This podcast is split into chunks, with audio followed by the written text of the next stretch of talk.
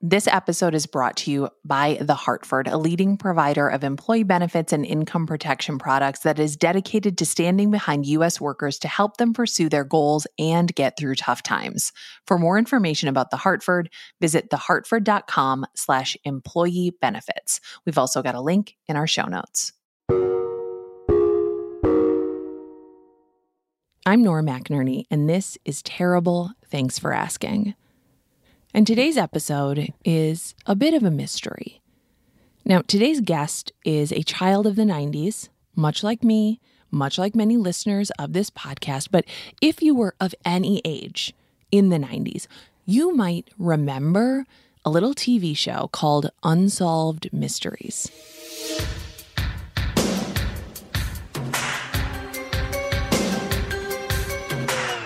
Now, I have no idea how I was allowed to watch this. I was not allowed to watch it. I guarantee you, I was not allowed to watch most things.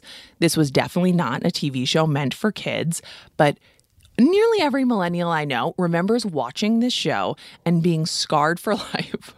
Staying up in bed, just shivering, shaking, because the mysteries were always, obviously, it's right in the title, they were unsolved and episodes ended with zero resolution. And sometimes one of those, if you have any information as to the whereabouts of so and so, call this number, which felt frightening. Like, where was so and so? Is he under my bed? The only thing scarier than watching unsolved mysteries would have been living in one. Growing up, Olivia, again a child of the 90s, she didn't know her world would eventually turn into a real life, unsolved mystery. Olivia was just a kid, enjoying any time she could spend with her dad, Albert. Olivia's parents divorced when she was two, so Olivia only saw her dad on holidays and every other weekend. He lived in his mother's basement, which I just thought it was so cool. He had this whole basement to himself. He had a water bed. He had one of those VCR rewinders that rewinds the tape. I think it was shaped like a Corvette. You know, we would watch the Three Stooges together and he did the impressions. He did a really great Yogi Bear. After learning about Robin Williams, when that happened a few years ago, it sort of contextualizes that idea of the exuberant, joyful personality who also has a lot of stuff going on under the surface. But as a kid, I mostly just got all of that really fun dad stuff. And weekends with dad are just very different from regular life with mom. So, my mom moved into a full house. She had a baby grand piano in there. Her parents loved opera, and I grew up loving opera through that and through my mom. When I would occasionally go to the hospital where she was doing her residency, we would listen to The Barber of Seville on the drive up. And you know, we would go to New York to see performances at the Met and at New York City Opera. And my dad had the Cruising Classics cassette tapes that Shell gas station sold and Dr. Demento. Like my strongest memory is like being in his Chevy pickup truck with him listening to the Dr. Demento radio hour cassette tapes. So it really was this kind of odd balance of I hate to say highbrow, lowbrow, but that's, you know, kind of what it was. And I remember like he was my first computer experience. He bought a Packard Bell computer and we played the MS DOS Carmen Sandiego together. Or like he would open up paint and show me how to do the squiggly thing with the pencil and then you fill in all of like the full sized objects with the paint bucket, different colors. Yes. Uh, uh, a simpler time. Yes. So satisfying. Oh, so good. The summer before Olivia turned seven, her dad tells her that he's been offered a job out of state, way out of state. The job is in Atlanta, and Olivia and her mom live in the New England area. And he asked me if he should take the job, and my immediate response was no. And I don't think I actually had an idea of what he did as a job that seemed like such an abstract thing to me, dad having a job. And I was like, why would you go to Atlanta? And on the heels of my no, he said, well, we can go to Disney World. And I immediately said yes. Most of us would have seriously considered selling our fathers at the mere suggestion of a trip to Disney World at that age. I would have signed on any dotted line. So Olivia says, Yeah, yeah, go. And dad leaves town. And a few weeks later, little Olivia is starting second grade, and she can't wait to tell her dad about it. The bus driver had like given each of us like a couple of small hard candies for the first day of school. And I saved those and I wrote a letter to my dad that afternoon after school to tell him about my first day. And I put the candies in there. My mom had an address for him in Atlanta. I think he may have just been planning on staying either at a hotel or with friends for the first while there. And maybe a month later, the letter came back to me with address unknown. And that was the last time I thought about my dad for a very long time.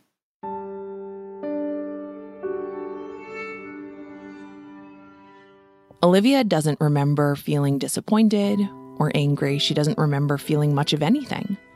Dad just vanished. He didn't call, he didn't write.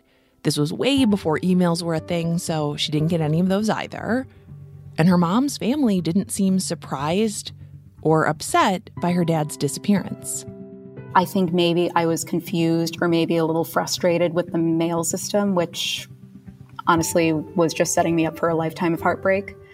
But my mother was remarrying at the time. I was having my seventh birthday at Chuck E. Cheese at the end of the month. Uh, I think to me, his leaving was just completely normalized. And, you know, when I was a kid, when I was like learning to talk, my mom's brothers, who were both physicists, would teach me to say things like, What does grandma do? Teacher. What does mommy do? Doctor. What does daddy do? Deadbeat. And, you know, my dad did have a sort of checkered career history of job hopping and quitting jobs. And, you know, he worked in bars for a lot of the time that I think he was married to my mom. And so it's also just like those are easy jobs to pick up and discard. But I think it's that sort of, you know, dad went out for a pack of cigarettes and never came back. And that was never explicitly put to me that way. But I think it was just the kind of combination of events, you know, my mom remarrying to not a great guy, but like it just kind of, I think, replaced quote unquote dad in my world for that time. And having that sort of normalization in that era of dads don't stick around, it kind of felt very unremarkable to me after after a while.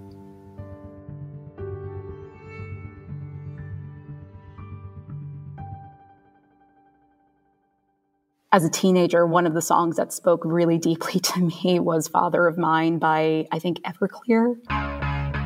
Father of mine, tell me where have you been? You know, I just close my eyes, my whole world disappeared. Olivia is in middle school when her mom gets the internet at their house. Olivia gets access to AOL and the 90s search engines that we all knew and loved. Got a problem? Need help with anything? Ask Jeeves. I kind of realized you could search people's names as well as hamsterdance.com. And I looked up my dad's name, not really knowing what would come up. And I just knew my dad as Al. And I looked that up and I found a ton of pages with his name on it. And I found the email on one of the pages. It was like a lot of computer game walkthroughs and recaps. And I reached out to the email and I kind of said, Hey, I don't know who reads this email, but I'm pretty sure that Al Giavetti is my dad. And I'd like him to know that he has a daughter that he forgot about and that I'm still here. The Al on the other end of that email is not her dad. But it is her dad's cousin, who is conveniently and confusingly also named Al. Al as in Alfred, not Albert. Just before Olivia starts high school, she receives some unexpected mail. One afternoon in August, I went out to get the mail. I was barefoot, like just walking on the grass, and uh, my mom was just coming home from grocery shopping or mowing the lawn. And I open the mail and I see this manila envelope addressed to me and it was from my dad's mom, who I had seen, you know, a couple of times. And I opened the envelope, and all that was in it was a photocopy of my dad's suicide note and a copy of his will and his baby ring. There was no preamble, no warning that this envelope was going to be arriving in the mail. Olivia will later learn that her dad left the original suicide note on a yellow pad of legal paper in a Days Inn outside of Boston, close to Revere Beach. His truck was later found at a nearby public transit station. And all of this happened ages ago, just after Olivia's dad left for that new job in Atlanta.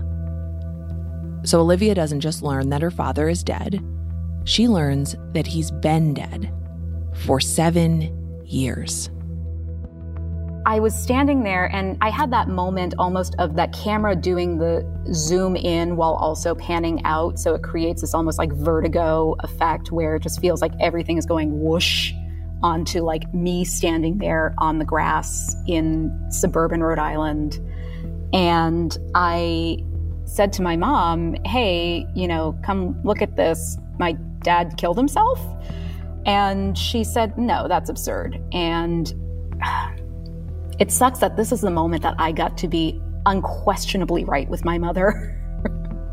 but I shoved the packet into her hands and I was just like, Look. And she read the note and she kind of glanced at everything else and she just said, Huh, okay, well, I guess now we know where he's been all this time. And she either went back to mowing the lawn or unloading the groceries and like, oh, okay, so this isn't the big you know, movie uh, climax moment where everything becomes different. It's just like, okay, so I guess I'll just go back into the house now.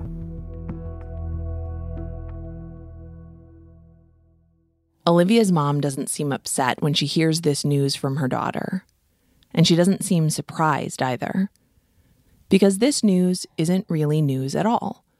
Her mom has known about her ex husband's suicide since right after it happened seven years ago.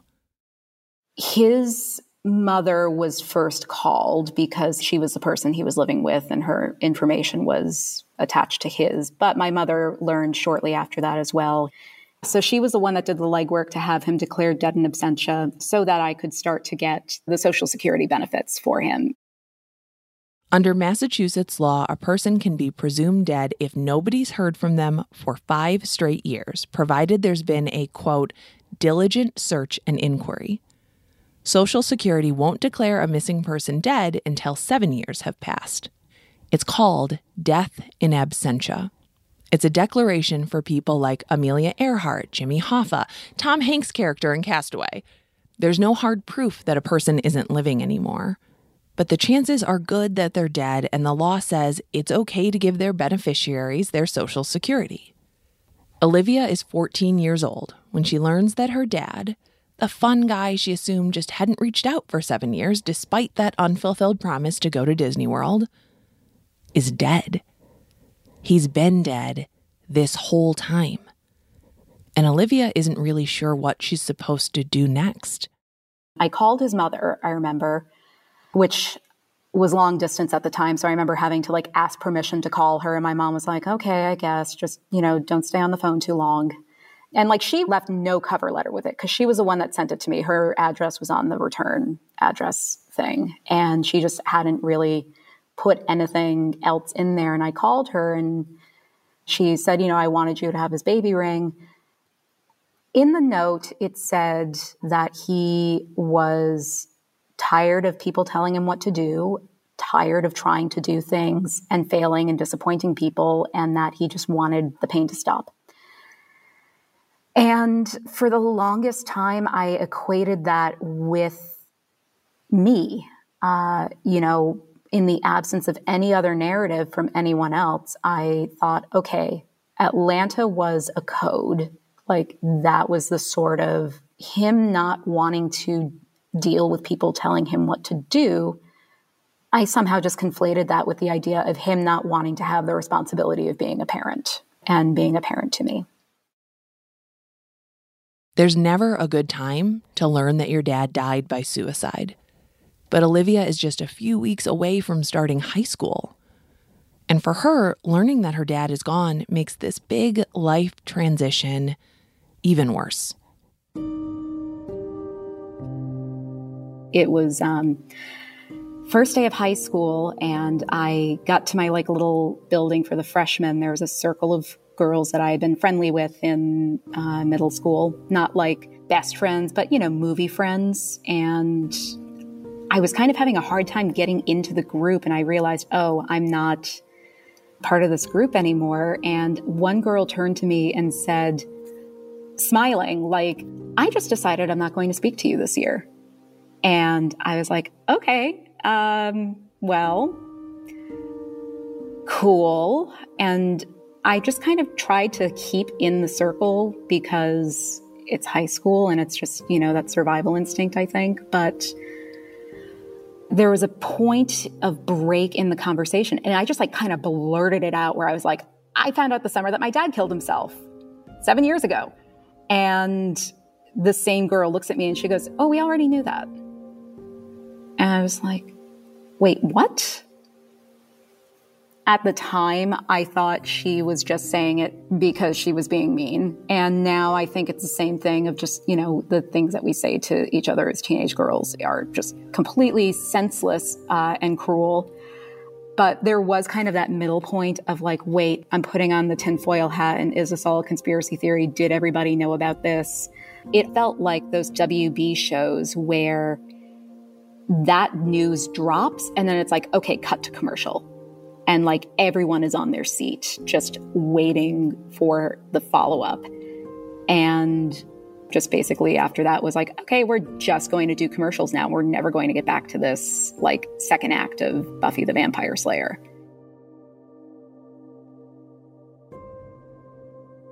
We'll be right back.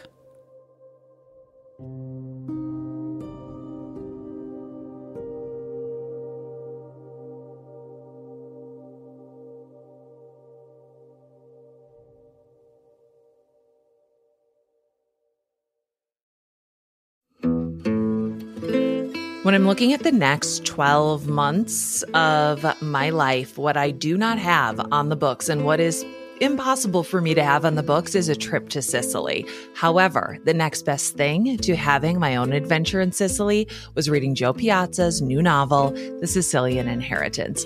It is a vacation in a book. If your vacations were uh, sexy murder mysteries that also dive deep into generational trauma, but not in too heavy of a way, it is the perfect book to take on a plane. It is the perfect book to read next to your public pool while taking breaks to yell at your kids. It is the perfect book to get you out of a reading slump, and it is available now wherever you get books.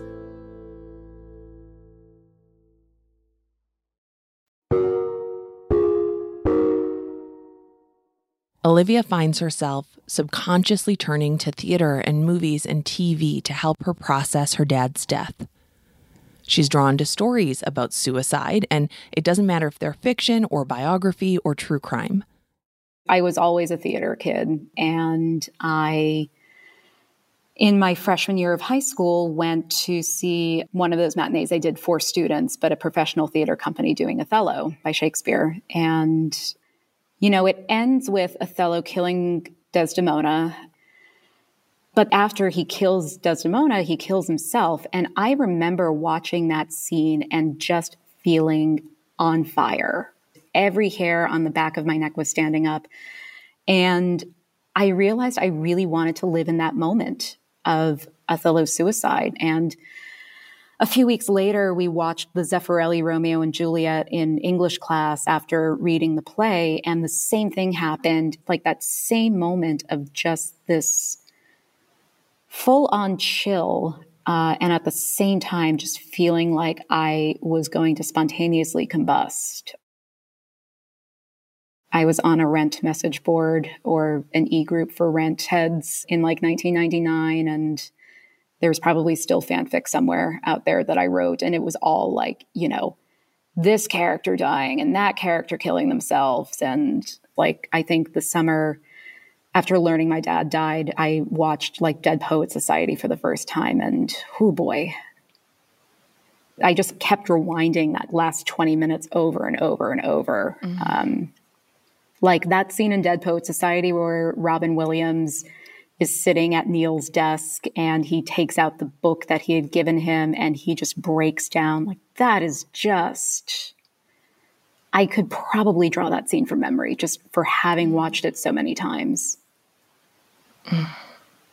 But it was making me feel something. And I, I wasn't able to articulate what that was at the time, but I was still getting something out of it.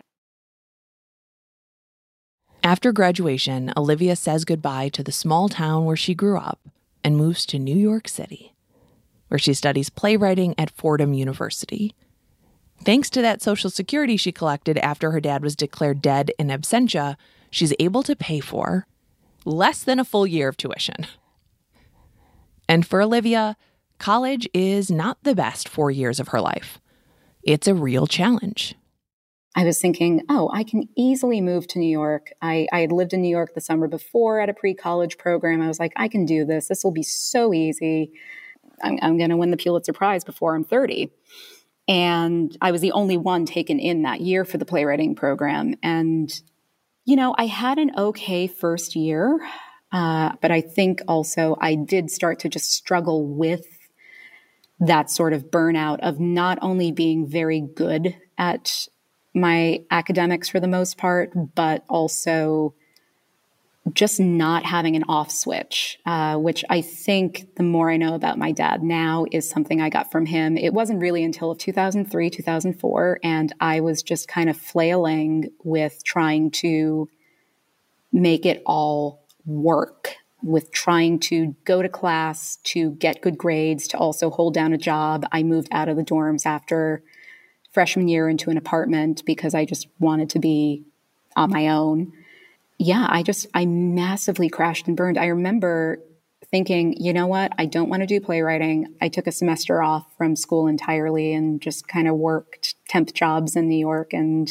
you know, the same sort of pattern that my dad lived out. And I could not deal with myself feeling like that, you know, thinking as I was doing that, oh God, I'm going to be a deadbeat just like my dad. This is the end of everything. Olivia knows the loss of her dad when she was a kid is affecting her now as an adult. But she still isn't ready to fully deal with that reality. Not yet. It's like that last box when you move of just, I don't know what I threw in this box. I don't know if I need it. I don't feel like opening it. I don't feel like dealing with it. So I'm just going to put it in the closet until I realize in six months that I need some sort of cable that's in there I was still really struggling a lot with that, but it was all very subsurface. And I started getting panic attacks. I had a panic attack that sent me home from work one evening. And my mother, who's a physician, I called her and she said, Look, I'm going to put you on a prescription, but you need to go start seeing a therapist. And I just kind of picked at random from one of those, I think it was like the Psychology Today directory of like whoever was the cheapest that was like in my zip code. And that therapist, I think I only saw her twice or maybe three times. And the first time I met her and talked with her, she said, Well, it sounds like you had a very traumatic childhood. And I got so pissed at her. I was like, No, my childhood was normal. What are you talking about? Like, don't you see me? I'm normal. I work for an opera company. It took me, I, I, think, another five years or so before I found the therapist that I've now been seeing for over a decade. During therapy, Olivia finally starts talking about her dad. Soon, she's identifying a trait that she and her father share a pretty acute fear of failure. You know, I had a couple of small professional crises. I got fired from a job I liked for the first time. I had, you know, some other disagreement thing happen at another job. And I was feeling so panicked and anxious about it because, again, if I get fired, if I have to quit a job because something got irreparably damaged, that means I am the fuck up. I am the deadbeat. And I, first of all, just felt a ton more empathy for my dad because I was mad at him for a long time. And I know it's cliche to be mad at someone who dies by suicide, but that's, you know, just what I was feeling because it's like, dude, nut up and be a dad. It takes time and it takes therapy, but Olivia decides she wants to open that last moving box and learn more about her dad. She's not looking for an answer as to why he took his life. She understands mental illness and knows there's never just one reason. She just wants to know more about the man who used to make her life so fun. I just wanted to know what music did he listen to? I know what we listened to together, but I imagine he must have listened to other things. Or what did he do on the day of the first snow? Like, what was his favorite beer to drink? You know, all of these things that I just wanted to know those like little details because I had so few of them. I knew that he had a tattoo of the Roadrunner and a tattoo of Woody Woodpecker. And he liked to joke that he had two birds and a pecker. And I knew that he had like aviator sunglasses and that he smoked Marlboro Reds and all of his flannel shirts smelled like that. But I didn't know a lot more than that. And I was so craving that detail of information. I kind of stopped caring about what happened to him. I, and I just wanted to know who he was. And mm. his cousin Al called me and we just kind of talked for about three hours and was just telling me a whole bunch of stuff, including this was the first time that I had heard he was married before your mom, which I think we're now up to four possible marriages that my dad has had, and there might be more. Uh, oh, and also, by the way, I don't think he's really dead. Not everyone thinks he's dead.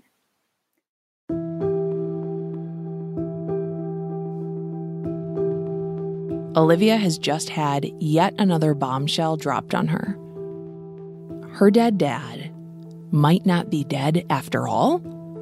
Might have a secret family or three? They still have not found a body for my dad. You know, there's a case in Massachusetts because that's where it happened, but then there's also a case in Nashua where he was residing, and that is still considered a cold case. And up until maybe 2009 or 2010, they were still like checking in regularly with my dad's younger sister. And they had found, I think, in maybe 2008 or something, a body somewhere around Maryland, and they were doing like dental record checks for him. His mother died believing that he had still managed to fake his own death. Uh, when he disappeared, his truck was near the Wonderland T station, and everything was in there except for about $3,000 in cash. And they said it's possible he went to Logan Airport because that is right near this T stop or a couple of stops away. And it's possible that he could have flown to Canada or the Bahamas. But we can't be certain. And just like the day Olivia received that manila envelope in the mail, the first thing Olivia wants to know is Did her mom know about any of this? I called my mother livid. And she was like, Well, of course he was married before. That's why your grandparents are Catholic and you grew up Episcopalian, because I had to switch to the Episcopalian church so I could marry him. I'm like, None of this was explained to me. She knew that he had been married at least once before, but like I was talking with his sister last year and she mentioned his ex wife. And I said, Oh, so and so. And she was like, No, this name. And I was like, Wait, what? And then I was doing some, you know, internet sleuthing and I found another marriage license that has his social security number on it. So I was like, Well, we found another one. By now, Olivia is a working journalist and a champ at online investigations. So she keeps digging. There are a few bits of him on the internet where, like, you know, you can find an article of him in his high school graduating class. And that's when I just started looking up other people. And, you know, more people were on Facebook in 2016 and started looking them up and saying, I think you went to school with my father. He died when I was seven. I'd like to know more about him. If you remember anything, can we talk? And a bunch of people got back to me and said, Al Giavetti would never have abandon his daughter. He was so in love with being your dad. I don't think he died. You know, and I remember asking my mom about it, I think a few years before, if it's possible that he could have faked his own death. And she said he wasn't that smart. Way to get that get that dig in. Okay. You know, get it in. tell me your divorce was acrimonious without telling me your divorce was acrimonious. Remember, the only reason Olivia's dad was declared dead is because Olivia's mom had filed for that death in absentia designation so that Olivia could receive Social Security benefits. At one point, Olivia's aunt, her dad's sister, tells Olivia that her dad was really into the internet in the early 90s. He was an early adopter, going digital way before the rest of us started unknowingly logging into creepy chat rooms. Al was even online dating in the early 90s, did not know that was possible. So Olivia starts to think maybe her dad did have the tech savvy to make himself disappear. And then on Father's Day in 2016, Olivia has a breakthrough. I found kind of through Facebook uh, and Googling that there was a restaurant in Helsinki, of all places, that was using the name Albert Giovetti, kind of like the, oh, Albert Giovetti moved to Helsinki in 19 whatever, and he just fell in love with the place and he created this, you know, wonderful tavern to give you a taste of, you know, old Sicily, abbondanza, you know, very like Godfather, da da da da da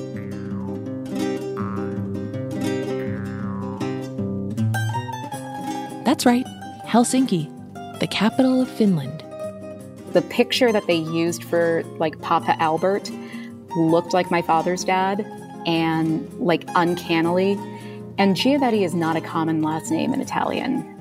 You know, my dad worked in restaurants. It's believed by at least some people that he could have gotten out of town. And if he, like, you know, over 20 years went from Boston to Canada, who's to say he didn't get a new ID, a new passport, and resettle in Helsinki? And who's to say because my mother said he's not smart enough to fake his own death, that he wouldn't be dumb enough to use his own actual name in, you know, setting up this restaurant as his, you know, new life in Helsinki.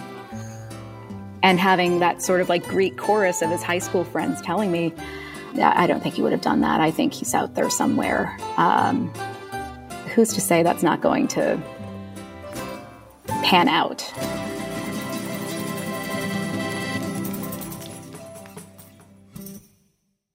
Not Olivia. When there are so many people suggesting her dad could still be alive.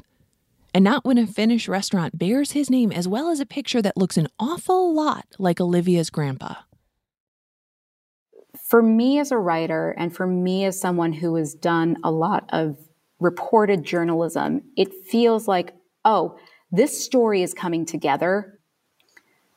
You know, you could set some track hurdles in front of me, and I probably would have broken a record or two at that point, just with that amount of energy. And I write to the restaurant and I, you know, just said, Hey, you're a Giovetti, I'm a Giovetti. What's going on here?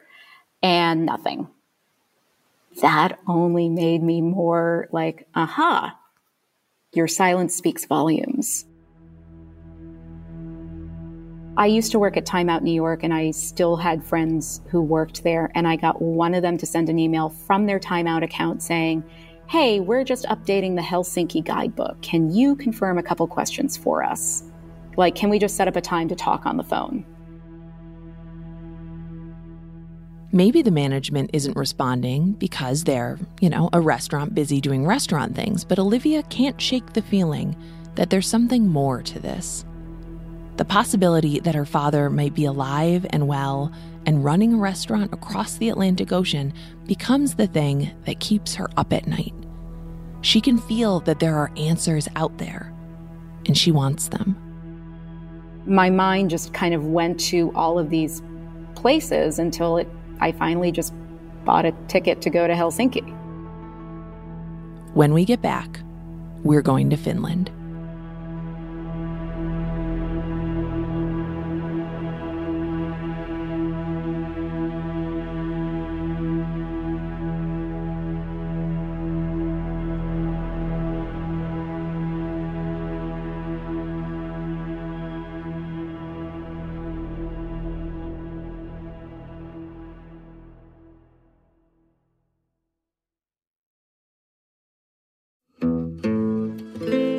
When I'm looking at the next 12 months of my life, what I do not have on the books and what is impossible for me to have on the books is a trip to Sicily. However, the next best thing to having my own adventure in Sicily was reading Jo Piazza's new novel, The Sicilian Inheritance.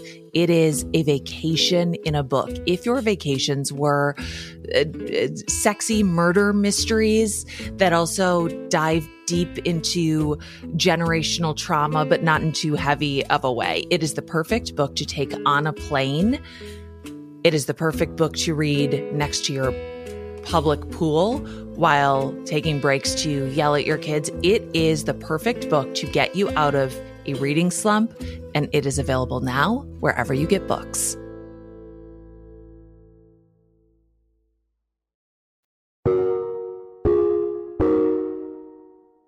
Olivia is on her way to Helsinki, Finland, where there's a Sicilian restaurant owned by a man who might be her dad a man she first thought had abandoned her, then learned he had died by suicide, and then learned that he might not be dead and had actually faked his own death. It's a lot for Olivia to process. So she boards the plane, and then. I realized it was World Mental Health Day because an article I had written about understanding my father's suicide had been published that day. I was like getting texts on my phone from friends saying, Oh my God, this is such a great piece. And I was like, What? And then I checked it and I said, Oh, oh, it's that day. Great. Uh, the synchronicity is just, it, it's just everywhere. Um, and it kind of, in that very silly way, made me feel like maybe this is worth something and maybe this is going to lead to something. Olivia arrives in the evening and she plans to visit the restaurant first thing the next day. I used to work in restaurants, so I know you do not go in during the lunch rush and you do not go in during the dinner rush. So I was like, if I'm doing this, I'm doing it right. And I walk in, I go up to the bar. I brought some of my old Time Out New York business cards with me just to, you know, again, kind of just trying to go in without spooking anyone. You know, it's like when you're walking in the woods and you try to like not disturb the deer. And mm. I went up to the bar, I ordered a Coke, and I said, Is there a manager I can speak to? I work with Time Out. See, here's my card we're updating the Helsinki guide and I just wanted to ask a few questions about, you know, the history of the restaurant and I've done those types of articles about restaurants and it's one thing when you go into like a historic restaurant that's been open for 200 years or you go into you know, a place that everyone is talking about. But this was a very sad cruise ship Italian buffet restaurant where it all just felt so clammy. And the bartender was like, Oh, um, yeah, there's not a manager here right now, but if you want to ask some questions about the restaurant, uh, there's a shift manager who comes on at five. And this is like 11 o'clock in the morning. This is unhelpful. And the tinfoil hat part of Olivia worries that she's getting the runaround. She kills time by visiting local shops and sampling different makeup palettes and tools to give herself a little makeover because when she comes face to face with her dad, she wants to look like the strong woman she's become in his absence. She returns to the restaurant at 5 p.m. sharp. And this time, the manager is there. The man who could be her dad. He was this very tall, young Finnish guy with like super blonde hair, super blue eyes, just arms of tattoos, and maybe about my age. And he was like, Oh, I'm the shift manager. And I was like, Awesome. Uh, you are not my dad. I said to the guy, I said to the manager, okay, I'm curious about the origin story of this place. You know, you mentioned that there's a man named Albert. Um, and he looked at me and he said, I have to tell you, that whole thing is made up. And I was like, What? What? Huh? And he said, Oh, it's just we're a hotel restaurant. We've been here for decades, but under different names. And when they rebranded this place as an Italian tavern type of deal, a marketing company came up with like this whole backstory for us to, you know, make it seem like a family establishment. Wow. And I was like, okay, wow. but wait a second. Where did you come up with this name? And we were on a street called Albertinkatu, uh, which was named, I think, for a famous Finn whose name was Albert. And I was like, okay, but what about Giovetti? Because that is not a common last name. And he's looking at me and he's like, is your last name Giovetti? And I was like, yes, yes, it is. Um, and he's like, oh, uh, so you're staying at the hotel? And I was like, no.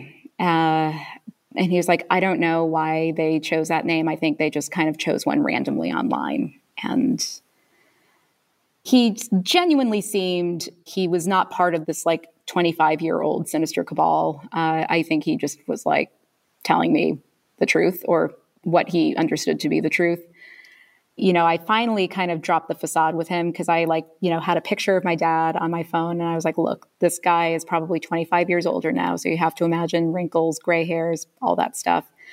Does anyone work here who looks like this man? And he's looking at me now like, wait, what just happened? Because I thought you were a travel writer.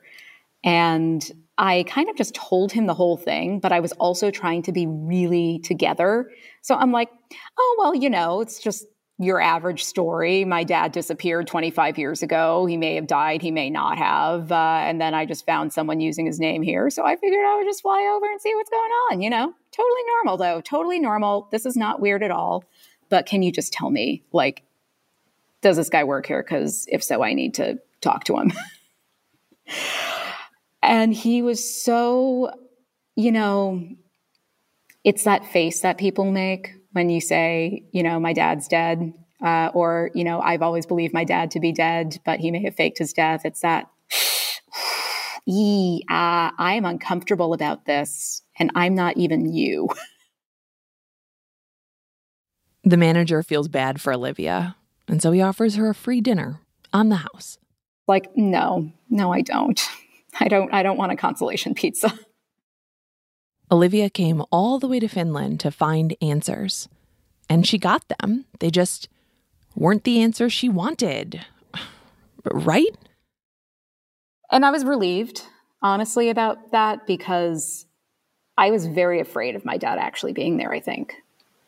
Because again, what do you say? And like what happens if I actually figured this out. And in the build up to going on that trip, I had read a lot of books about faking one's own death. There was one that came out around that time by someone who went through the whole process of getting herself declared legally dead just to see what it took to get there. And, you know, we don't have accurate statistics about how many people fake their own deaths because the ones who get away with it get away with it if I actually am breaking this story for myself, what then? Does he have to start a new life all over again?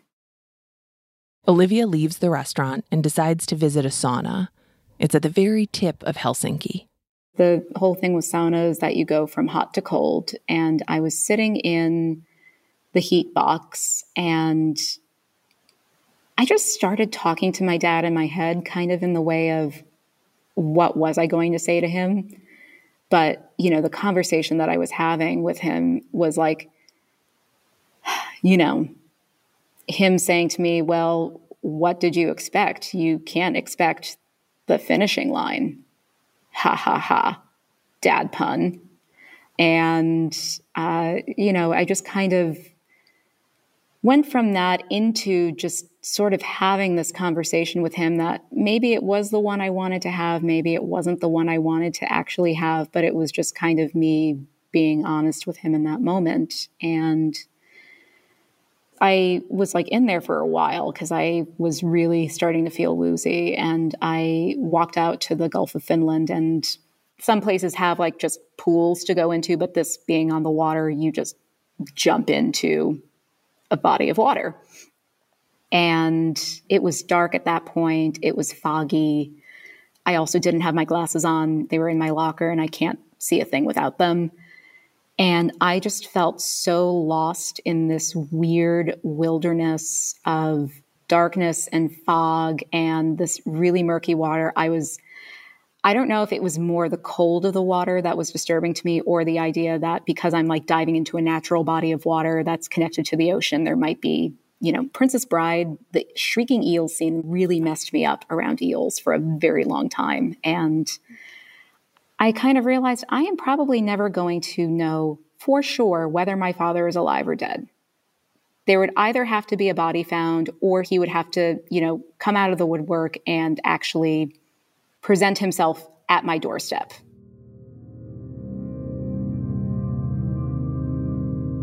I have come to accept that closure is a bit of a fallacy, especially around death.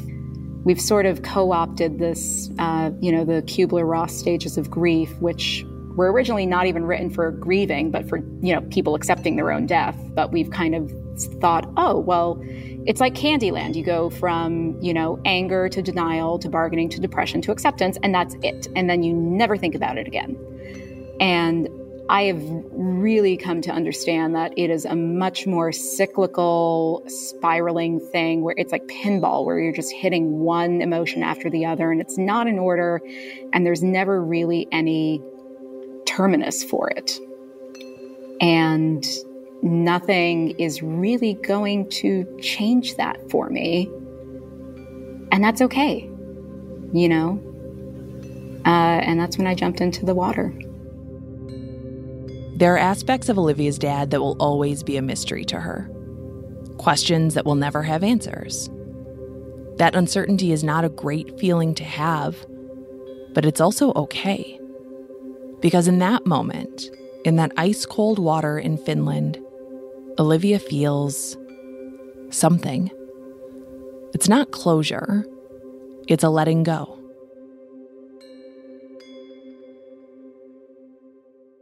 We never had a funeral for my dad. He specified in his will burial at sea, no service. I believe he is dead. I believe him to be dead.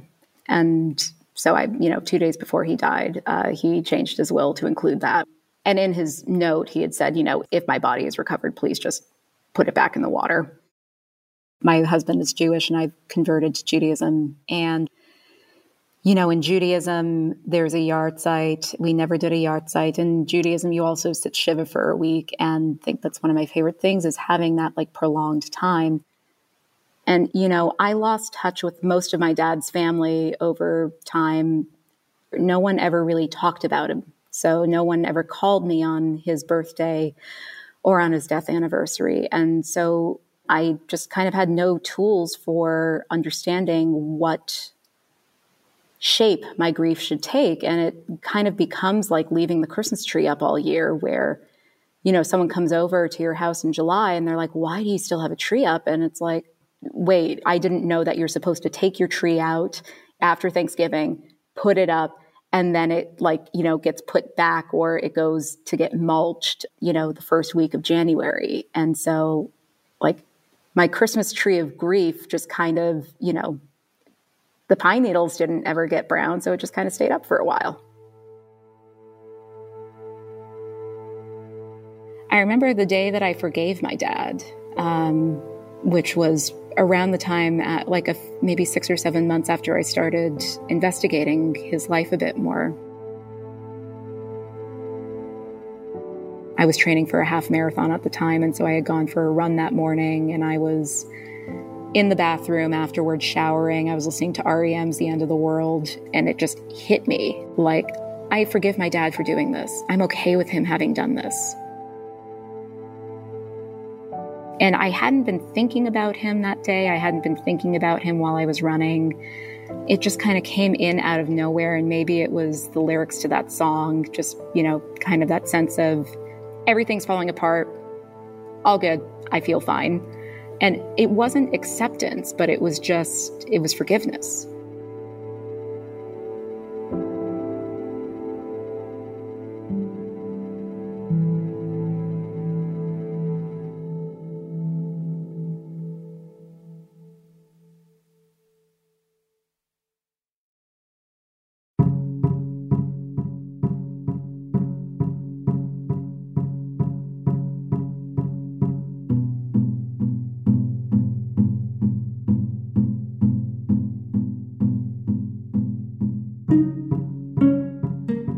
This has been terrible. Thanks for asking. I'm Nora McInerny. Our production team is Marcel Malekebu, Jacob Maldonado Medina, and Jordan Turgeon. Our theme music is by Joffrey Lamar Wilson.